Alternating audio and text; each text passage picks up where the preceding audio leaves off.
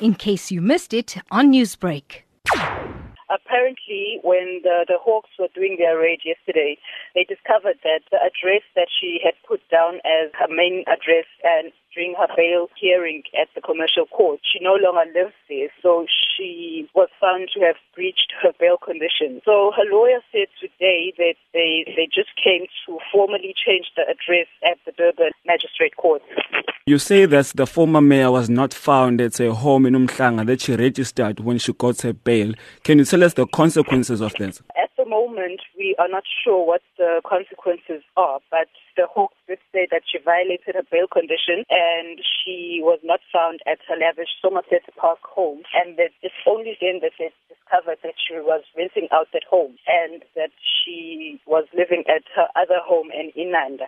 So we'll hear during the, the course of the day uh, here or we'll know when, when the court has proceeded what will happen and what are the consequences of her violating her bail conditions. Can you tell us more about the reasons for the raid by the Hawks yesterday?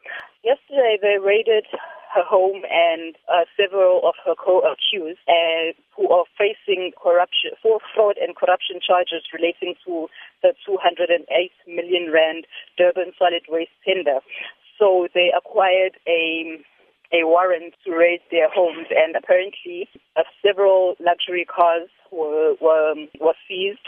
A jewelry from the, the former mayor was seized, and one of her home that she owned, the one in Inanda, was also attached to the property. Since the beginning of the mayor's legal woes, we've seen her supporters coming out and supporting her. Are the supporters in court today? At I don't think anyone knew that she was appearing because it was the last decision to come to court.